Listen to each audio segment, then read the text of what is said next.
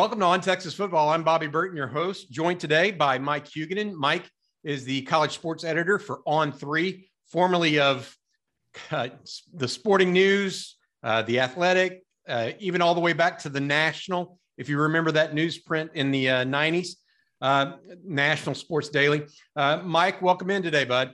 Thanks for having me on. Always enjoy this. I want to talk about two things with you today. I want to talk about, first of all, realignment because we have some uh, information there we want to talk about and try to go over. And uh, I want to explain a little bit how I see it impacting Texas, as well as what you see on the national landscape. Uh, and then, furthermore, uh, we want to talk about some transfer quarterbacks. Uh, doing some digging, Mike has been looking at this on a national level as well as in the Big 12. This, the conference as a whole, the Big 12, is likely to start six of 10 quarterbacks that will be transfers this year. Uh, Mike, uh, before I get started though and going on realignment, I want to do two things. One, I made a mistake in yesterday's video uh, saying that Priest Holmes was from San Antonio Holmes. Of course, I knew he went to Marshall. I was actually at the game and they didn't win it, and I still was. I was just going quickly through the through the video, but I want to make that uh, uh, comment. And then, secondly, Joe Cook st- uh, stood in for me last week uh, on a number of videos. And I want to uh, say thank you to Joe uh, and uh, really appreciate you guys giving us a chance to stick with it. All right, Mike, let's let's get in uh, to realignment talk. My big thing right now on realignment is twofold, or is really one, is that I believe it's not just ESPN and Fox making the decisions anymore or dangling carrots in front of people. I think Amazon and Apple are now real players as we get into 24 and 25 from a streaming perspective and could move the needle for conferences like the Big 12 and Pac 12 and ACC. It's no longer just Fox and uh, and and uh, Fox and uh, ESPN as well as NBC with uh, with Notre Dame.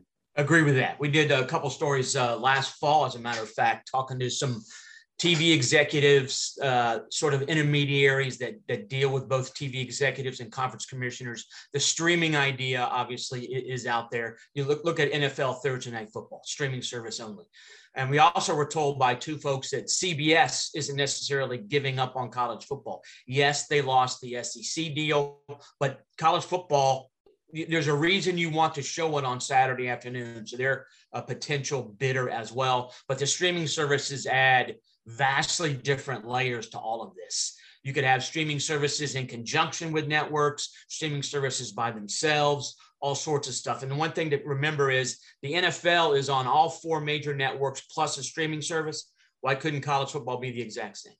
Yeah, and, and to go one further, and this is a this is interesting because I was I was talking to somebody uh, yesterday about this.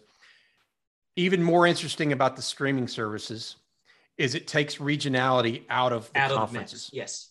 Um, because all of a sudden you can have an ACC Pac-12 alliance or ACC Big 12 or you know however whatever iteration you want you might talk about. Pac-12 and Big 12 is the biggest one right now uh, that we're hearing about.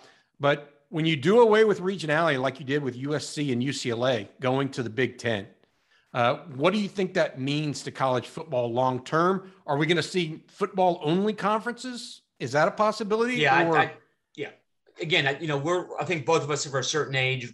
we can remember the 1982 Supreme Court TV decision where it took away the NCAA no longer held TV rights; it was each school. And even in 1982, you had people going, "Oh, this is the death knell for college athletics. You're going to have this super conglomeration of teams."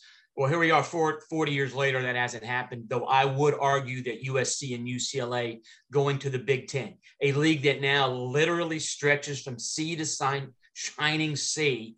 Uh, I think that that day is coming. You know, I don't think it's imminent, but I think you could have football only conferences in, in maybe 20 years and maybe only 50 teams or 60 teams are playing at the absolute highest level. But you're right, the streaming service aspect of this changes everything.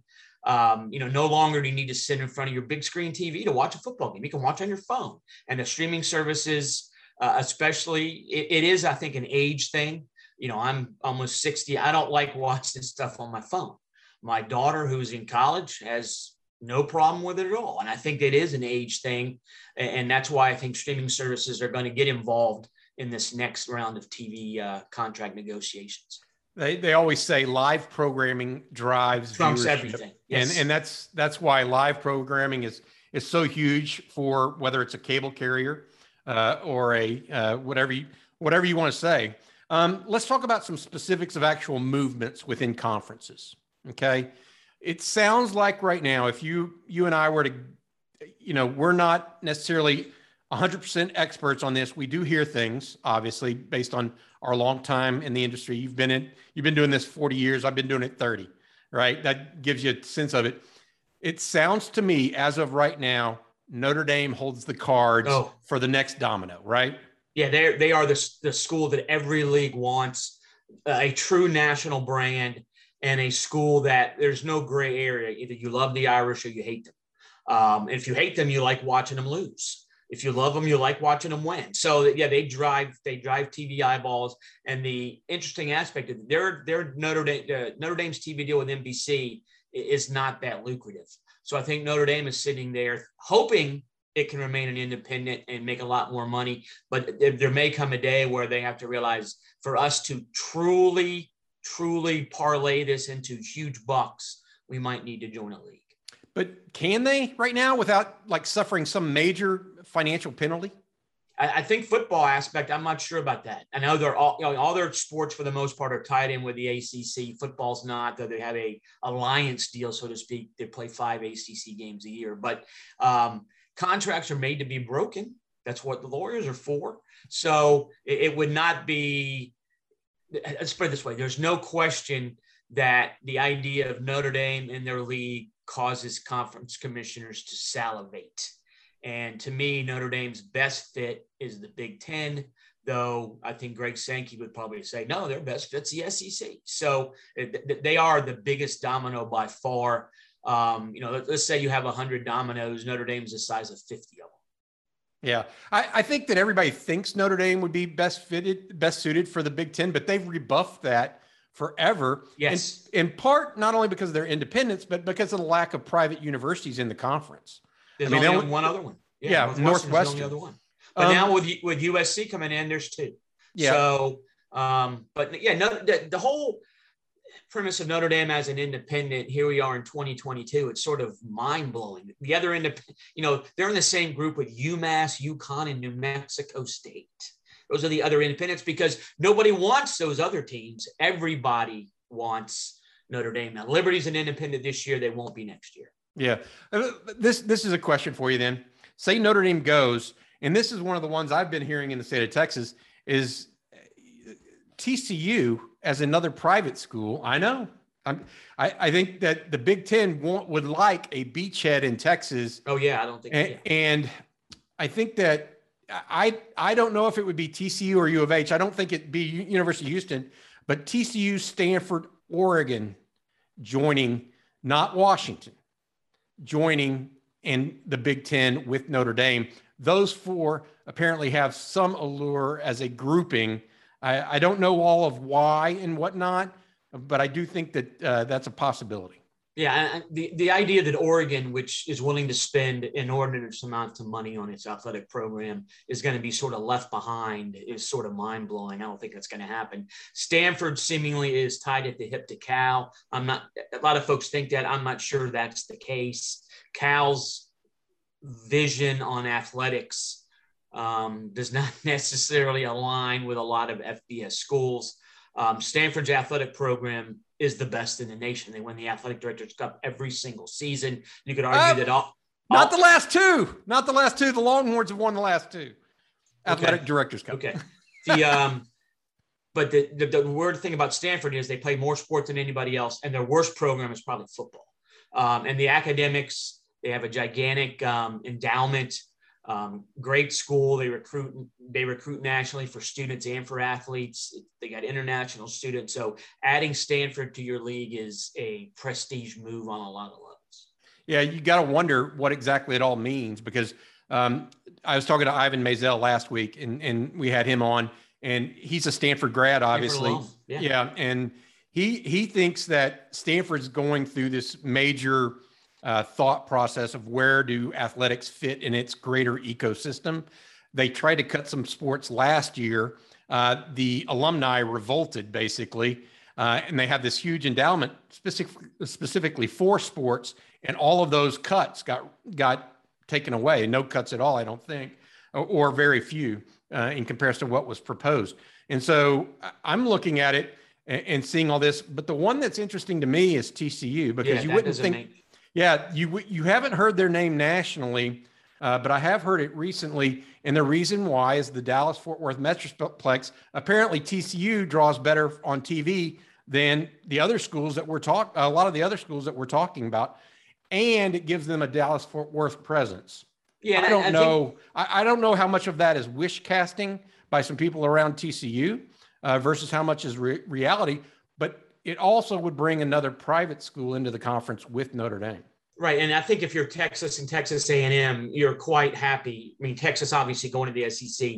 I, I think Texas to the Big Ten would have made sense at one time. I don't think it does now. So that that means you're right. You're down to your third school in the in in the state of Texas, which is the most uh, attractive. You know, it's certainly not Texas Tech. I don't think SMU is that attractive. Baylor has some. Uh, you know, I don't think. I'll be honest. I don't think Big Ten wants to be affiliated with Baylor. Um, Houston, that's I think the academics there aren't as good as the Big Ten wants. So TCU, in some respects, some respects, not all, some that that would make a little bit of sense, but it's still hard for me to believe that TCU would be in the Big Ten. But then again, if you're TCU and they come calling, you crawl on your knees to, to take that invitation. Yeah, it's a it's a it's a sixty million dollar delta yes. between what you would make in one league versus another. Of course, You'd be you'd be uh, crazy not to. Not to. Um, I, am interested to see how Oregon uh, and uh, Was- Washington play out here uh, because that's a part of the country that is actually football mad. I mean, Oregon and Washington love their football, uh, but they're so geographically pushed um, that you know they can't be a member of the SEC. You wouldn't think, uh, but you know, in, in a one game scenario, I, I just I, I'm wondering you know, where this all plays out because I think that for this true national league that we're talking about, where uh, you have a Big Ten and an SEC basically evolving and eating all other conferences, kind of like the AFL and the or the AFC and the NFC. I think what has to happen is you have to go to football only leagues. Yes, that, that makes sense. And that's the only right. way you're going to get there. Otherwise, I mean, Duke, Wake Forest North uh, Wake Forest and Duke are great basketball heavy fan bases. Would they necessarily be taking money to the to, to the yeah. parade if they didn't play those sports? And that sport is, I think, one eighth of any TV deal now. They say it's it's infinitesimal. And that was if can if basketball if people cared about basketball from Kansas would be in a league, a big league, and they're they're not. So Kansas football, it's the Kansas athletic program, truthfully, is a non-entity. So you're right. I mean, the basketball aspect of this, plus you're going to tell all those Big East schools that spend millions of, on basketball, Marquette, Georgetown, St. John's, um, Gonzaga is another one that's out there. So it's, yeah, I think the football only aspect is, eventually going to be here. That's when the, the conglomeration occurs. But it's hard for me to see a future like that that does not include Washington. It's a huge Seattle media market's top 20 nationally. Washington's a very good academic school. It's a member of the AAU. Uh, there's only 65 colleges in the AAU, and two of them are in Canada. So Washington brings a lot to the table. Um, the athletic program is is not bad overall. Um, but again, it's it's in a big media market. And the interesting thing is, I think they're more tied with Oregon than they are with Washington State. Washington State and Oregon State, I think those are two shining examples of, well, you're in the Power Five now, but the, the clock is ticking on that for you guys. Yeah. Do they end up in the Big 12, Washington State and Oregon State, along with Iowa State? And and I don't know. I mean, Utah is another team that's been thrown out there. They're kind of like this bridge, I think. Utah and Colorado are like a bridge potentially between the Big 12 and uh, the Pac 12, right? They, they're, and, the two schools that are the outliers. Right. And Denver is a large media market. And that, that, that does matter because, like you say, talking, we're talking about this is all driven by TV money and the idea that Colorado's it's not in Denver, but it's in Boulder, which is Denver. Yeah, yeah, it's thirty so miles away. It's it's that's that that's the kind of stuff that people are looking at.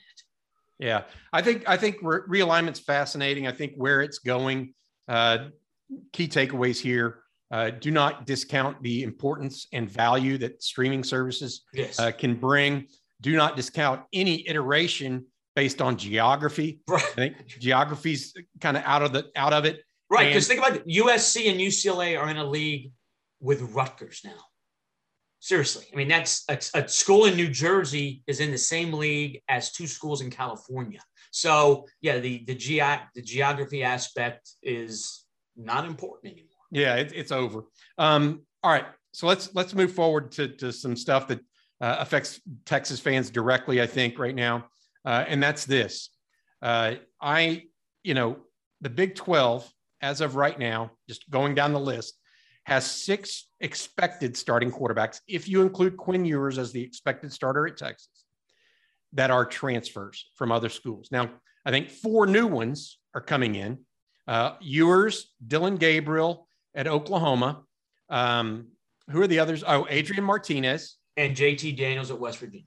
Yeah, and the two new ones would, would be Tyler Shough at Texas Tech and Chandler Morris if he wins a job at TCU. And, and I, I, think in some respects, Morris fits what Dykes wants to do better than Max Duggan does. So. Yeah, I, I, agree with that. He's quicker with the ball, uh, and and he grew up in that system too. And then that's that's yeah, exactly. Yeah. Um, and they have some playmakers. Uh, I think TCU has some playmakers that he's going to want to get involved in the game quickly. All right. So, w- where do you, with, with these quarterbacks, the best one of the group, in your opinion, day one? Who's Dillon that going to be? Dillon Gabriel. Um, I, I, live in Orlando. Um, saw him play in a up tempo offense um, when Heupel was the coach at UCF. He's listed at six foot. I don't think he's six foot, but he is. He's got sort of a gunslinger mentality. He makes good, quick decisions. He throws a really nice deep ball. So if I'm Marvin Mims, I fall to my knees every night and whoever I pray to, I'm like, thank you for bringing Dillon Gabriel to my campus. Because if you lose Caleb Williams and you lose Spencer Rattler, well, Dillon Gabriel ain't bad as a fit. Plus, Dillon Gabriel has worked one season with Jeff Lebby, the new play caller. So I think Gabriel from day one is going to put up big numbers. I think he's a 4,000 yard passer this year. Yeah. I, and so you really are, are, are you high on Gabriel himself or the Oklahoma offense as a whole? The Oklahoma, I, I, on both. I, I, think Gabriel is a great fit for what Lebby wants to do, and I think we know what Lebby wants to do because he's already done it. So um, I think Gabriel meshes well with their returning talent, the receiving corps. I'm not sure is as good as it normally is, but I think Marvin Mims could have a gigantic season. I think he has like 67 catches in two years he should be a 70 catch guy this year alone. So um, the running game should be fine at, at, OU. And I think Gabriel, uh, he can make off platform throws. He can throw on the run. He can hurt you with his legs. He can keep plays alive. Uh, I think he's just a great fit for that offense. That's interesting. That's going to be, uh, that's not what Texas fans want to hear, but that's not necessarily what we're trying to give them. We're trying to give them the, the truth. Um, what do you make of the other transfers, Adrian Martinez, particularly at Kansas State? You know, Adrian Martinez as a freshman looked exactly the same as Adrian Martinez as a senior. So I don't know if that's the Nebraska coaching staff. I don't know if uh, he'll fit better in a different style of offense. Um, I think one huge positive for Martinez, I think he had to do a lot himself at Nebraska. He's got Deuce Vaughn. Um, so a lot of pressure on Martinez, I think, will be a- alleviated. Now, Martinez makes just a boatload of mistakes, man picks, bad decisions, fumbles. So um, maybe playing in a less freewheeling offense will be a positive for Martinez because he is a good runner. He's not a bad passer. I, I, I just think he's somewhat limited. Uh, I guess he can do a few more things for K State than they have been doing, but the offensive focal point is, is going to be Deuce Vaughn. And if Adrian Martinez screws too many things up and you bench him, and put in a guy in who doesn't make mistakes. But the mistake prone aspect of Martinez would scare me as a K State fan. Does JT Daniels do anything for you at West Virginia? I guess he's he's working with Graham Harrell. uh, who was his offensive coordinator as a, as a freshman at USC when he had the really good year. I think West Virginia's receiving corps, they lost Winston Wright. I'm a big fan of Winston Wright, even though he's at Florida State now and he may not play because he got in a car wreck. So I don't know how good West Virginia's offense is going to be. Um, I think Daniels and Harrell will be on the same page. But the one thing that struck me about Neal Brown's tenure at West Virginia, here's a guy who made his bones as an offense minded coach, and they have really struggled on that side of the ball. Um, JT Daniels really hasn't played important football since he was a freshman. He played, he didn't play at all basically last year. He played four games at the end of 2020 when Georgia's season basically they lost to Florida and they're well, we're not winning the East. So I, I don't know how good JT Daniels truly is. Um, I think he might be more consistent in his predecessor, but I, I, don't think he's a huge upgrade. Maybe I'm wrong, but just because he hasn't played in so long, I, I, I have reservations. Mike, what do you think of Quinn Ewers and his his next stop in Austin here? Um, I went to the spring game, uh, was there, uh, had obviously heard some things behind the scenes, have continued to hear things behind the scenes. Um, it sounds like uh, he's he is not he has not officially taken the reins, but he's getting close to it. Hudson Card's still fighting that, but uh, Ewers' talent is yes. is so undeniable. You know, at what level and, what Texas added on offense in general with Isaiah Neyor, even Tarique Milton late, Jahleel Billingsley. Um, what are your thoughts on on Texas and, and what Ewers and the Texas offense might look like? Yeah, Ewers has a ton of weapons, obviously, and he he is evidently well. I don't know if it's evident. He's physically immensely talented. Physically, um, hasn't played an important game since 2020 because he had. I think he played two games last year. Both those were handoffs against Michigan State, but he has. I think he has the it factor, and that's important for your quarterback. Um, you're right. The receiving corps looks really good at Texas. Bijan Robinson is, if he's not the best running back in the country, he's certainly in the top three. The offensive line, I think, will be good enough. But I think Ewers, the, the ceiling with Ewers is immensely higher than it is with Hudson Card. Um, maybe Ewers makes a few more mistakes right out of the gate, but I think if you have a, a talent like that at quarterback, you sort of have to live with some mistakes early to make sure he's where you want him to be in week six or seven. So I, I, would be shocked if Quinn Ewers doesn't start. And again, the everything you read about him while he was in high school, e- even the Ohio State people said, "Oh, he throws a nice ball. He's got a really strong arm. He's got the it factor. Ball comes out, you know, wickedly fast." I, I think he's going to have a, a, really nice season. Uh, earlier earlier this uh, spring, I did a projection of all the 3,000 yard passers in the country, 1,000 yard receivers, and 1,000 yard rushers. And I had Texas in all three categories. So I, I, think the Texas offense is going to be quite good. Billingsley is sort of a wild card for me because he was he was in the doghouse at Alabama, um, but he is a tight end who creates mismatches in the secondary. So you add him to Neyor and Worthy and Milton. That's that's that's four dudes who can catch and get deep. And Whittington. Uh, Jordan Whittington. Yeah, who forgot about him. You're right. Yeah, who who literally has been injured so much it's hard to uh, hard to peg him for what he's going to actually eventually. And there's here. also Roschon Johnson. Yep. Who's NFL scout, uh, Matt Zenitz, who I work with, who we work with, wrote a story about uh, under the radar draft possibilities from the Big 12. And some NFL scouts have Roschon Johnson as a potential second round pick. So that is an incredible amount of offense for Texas. Skill yeah. position guys. Let, let me ask you this. This is a good question. Um, uh, there's a Texas also has an underrated tight end. Uh, he's not, he wasn't underrated in high school because he's a five star coming out, but Ja'Tavion Sanders apparently is going to win the is winning the starting inline tight end position at this point. Um, now, obviously, we got fall practice to go, uh, but he looked good in the spring game as well. If you add him to Billingsley, how good is the Texas receiving unit on a national level? You have you have Worthy, who's who I thought had a scintillating. There's no other way to put it. Scintillating freshman year. Neyor, Texas coaches feel like he's an NFL player.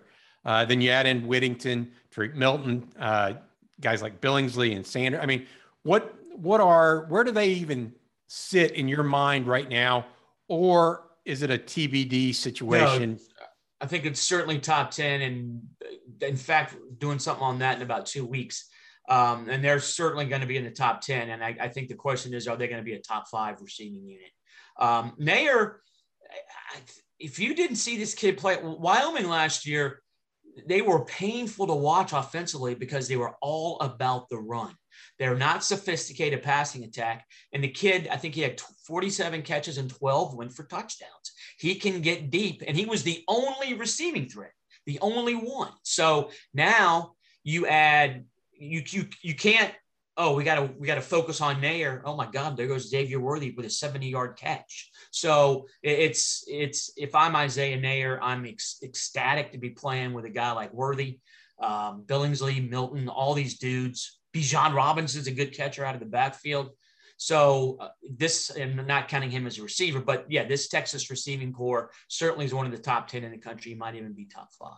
Yeah, I talked with Paul Wadlington of Inside Texas yesterday he made the comment that Texas fans are very aware of just how much Xavier Worthy meant to the Texas passing offense last year. I mean, he was the guy that they went to. Uh, well, Paul came up with the stat that Isaiah Neyor actually was more meaningful to the Wyoming yes. passing attack than Xavier Worthy was to the uh, Texas one. And I think that that's uh, an interesting idea as you as you go forward. Um, the, the other thing I want to mention here is uh, the Big 12 as a whole is in this state of flux, right? We mentioned realignment already. Um, we've mentioned uh, the incoming quarterbacks uh, that are new uh, to the conference. Um, as you sit back and look at it, it, we're almost a year now from when Texas and OU dropped the bomb on the world about the SEC, right? Almost a year. Um, do you think do you think Texas was wrongly accused here? Do you think it's now just looking more and more like it was the course of business? Um, do you like where Texas is headed? Do you like where college football is headed? I mean, well, I know this is an open-ended question, but you know, I'm trying to lean into your institutional knowledge here, being around the sport for 40 years. You know, what what are your thoughts? Well, think about this. When Oklahoma and Texas left the Big 12 here, it was, like I said about a year ago, everybody's like, oh my God, the Big 12's doomed. Here we are, basically a year later, and the Big 12 has a chance to solidify itself as the third best of the Power Fives. It actually put itself in a better position. So the idea that Texas and Oklahoma, why would anybody begrudge them leaving? Um, like you said, it's it's it's business. Um, this is an era of college athletics where you got athletic directors diving under couches for nickels and dimes. Every single bit of money we can find, we need. So just like USC and UCLA were looking out for themselves, so were Oklahoma and Texas. Now, from a college football old person fan standpoint, the, this is a little bit bothersome. I don't want to be seen as an old guy, oh, get off my lawn kind of stuff. But um, yeah, I remember when all five New Year's Day bowls were played on New Year's Day. All five major bowls were on one day. and I think it's it is I think an age thing. Um, NIL is is long overdue. I have zero issues with the transfer portal. As normal students, you and I could have gone to five schools in five years. Why treat athletes differently? The, the conference thing is sort of much harder to wrap your head around. Again, UCLA and USC are in the same league as a school from New Jersey. That just doesn't make sense to me. But um, it doesn't make sense to me from a tradition and history standpoint. But tradition and history don't mean jack anymore for, yeah. for college athletics. So you think the Big Twelve is, is a better co- football conference than the ACC at this point? Oh, yes. Even with oh, those yes. guys? Yes. Really? I mean, the ACC, we didn't even talk about them. They're, the fact that their TV rights deal runs till 2036 which was seen as something that needed to be done at the time to make sure everybody stayed together. Now that's not. If I'm Clemson, man, I am really worried about my viability. Um, if I'm Miami, if I'm Virginia Tech, if I'm FSU, and I think North Carolina is a school that the Big Ten would want, that the SEC would want. It's the ninth largest state in the country. Uh, North Carolina is the bell cow of the ACC. It's sort of like a Jenga game. You take North Carolina out of that Jenga stack, Jenga's fallen to the ground. So North Carolina is, is, is a vitally important school. Um, and I think the Big 12 this year is better than the ACC top to bottom. And adding Houston, UCF, BYU, and Cincinnati, uh, adds even more strength. And if you bring in some of those Pac-12 leftovers like Oregon, that's that's a really good league. Gotcha. Yeah, it just it, it's so odd to me uh, how this is all panned out. Yes, um, I I do think that uh, I do think that uh, Texas is in a situation right now where they're sitting back and just waiting to see how it all plays out. They've kind of made their move. And now, where does this go? Does it? Do you think the SEC expands anytime soon? I think that you're, you're if Sankey is not a dumb person, he looks. I think he's looking at what went on, and yes, I, you know the idea that I, I think again, 16 team leagues are unwieldy. 18 or 20, oh my god! But that doesn't matter anymore. So it's all about getting more and more TV money. So yeah, I think that the idea that the Big Ten could still expand and the SEC could still expand, yes, I think that's a given. What I mean, you think about where would the SEC go most likely in your opinion? Well, I think North Carolina is a prime example. I think Clemson is, a, is an example. Virginia Tech, um, Florida State, I think has some interest. Um, but you know, if I'm if I'm University of Florida, I don't know if I want FSU or Miami in my league. Um, also, I'm wondering about Pitt. Um, that's you know a school with a lot of football tradition. Um, that's another school that's I think they probably fit better in the Big Ten. I don't think that again, I'm not sure fit matters that much anymore. But I think if I'm the SEC, if I can get Clemson and North Carolina in my league, I'm ecstatic. What if you could get Notre Dame? Oh yes, well yeah, that's I think. But I, I will be honest, I don't think Notre Dame wants to align itself with the SEC. You know, you mentioned Stanford earlier as being a school that you know, do, do, we really want to get into this academic athletic thing? I think Notre Dame's the same way, except they've already come to realization, hell yeah, we want to do this athletic thing. And Stanford's still sort of muddling through that. So, but I don't think Notre Dame thinks of itself uh, as a fit um, with the SEC, especially if they can go to the Big Ten and make just as much money as they would in the SEC, if not more. What if they added North Carolina and and Notre Dame simultaneously. That might be an interesting mix. That would be, yeah. Because then you're bringing in another high profile, high profile academic, academic school. school. Yeah. And the, the SEC has a couple of AAU schools, Florida, Vanderbilt. Um, pretty sure that Georgia's an, an AAU school, but the the SEC. Yeah, no, not, Texas is as well. I, I, I uh, think, yeah, and you're you're you're you're you're right on. I, I think in in you're thinking that the Big Ten makes the most sense because that's where they, I mean, they're in Indiana. I mean, yeah, you know, it makes the most sense, and that's why I think, uh, you know, they're also looking for to align themselves potentially with more uh, private schools. Yeah. USC uh, being one of them, potentially Stanford. I mentioned TCU for that very purpose as well. So, I mean, look, long story short, it, there's a lot of movement out there. Uh, Mike, I, I, appreciate your time today, bud. Uh, Enjoyed it. Illuminating, and we've had a lot of fun. Yeah, and one thing about the expansion, you know, again, the idea that UCLA and USC are in the Big Ten means everything is wide open now. Everything.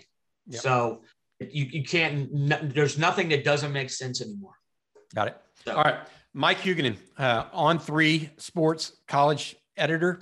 How you, uh, I appreciate your time today, Mike. And Enjoy it. Uh, we'll we'll be talking to you soon. All I'm right, Bobby thanks, Burton. This has been on Texas football. When you need mealtime inspiration, it's worth shopping Kroger, where you'll find over 30,000 mouthwatering choices that excite your inner foodie. And no matter what tasty choice you make, you'll enjoy our everyday low prices, plus extra ways to save, like digital coupons worth over $600 each week. You can also save up to $1 off per gallon at the pump with fuel points. More savings and more inspiring flavors make shopping Kroger worth it every time. Kroger, fresh for everyone. Fuel restrictions apply.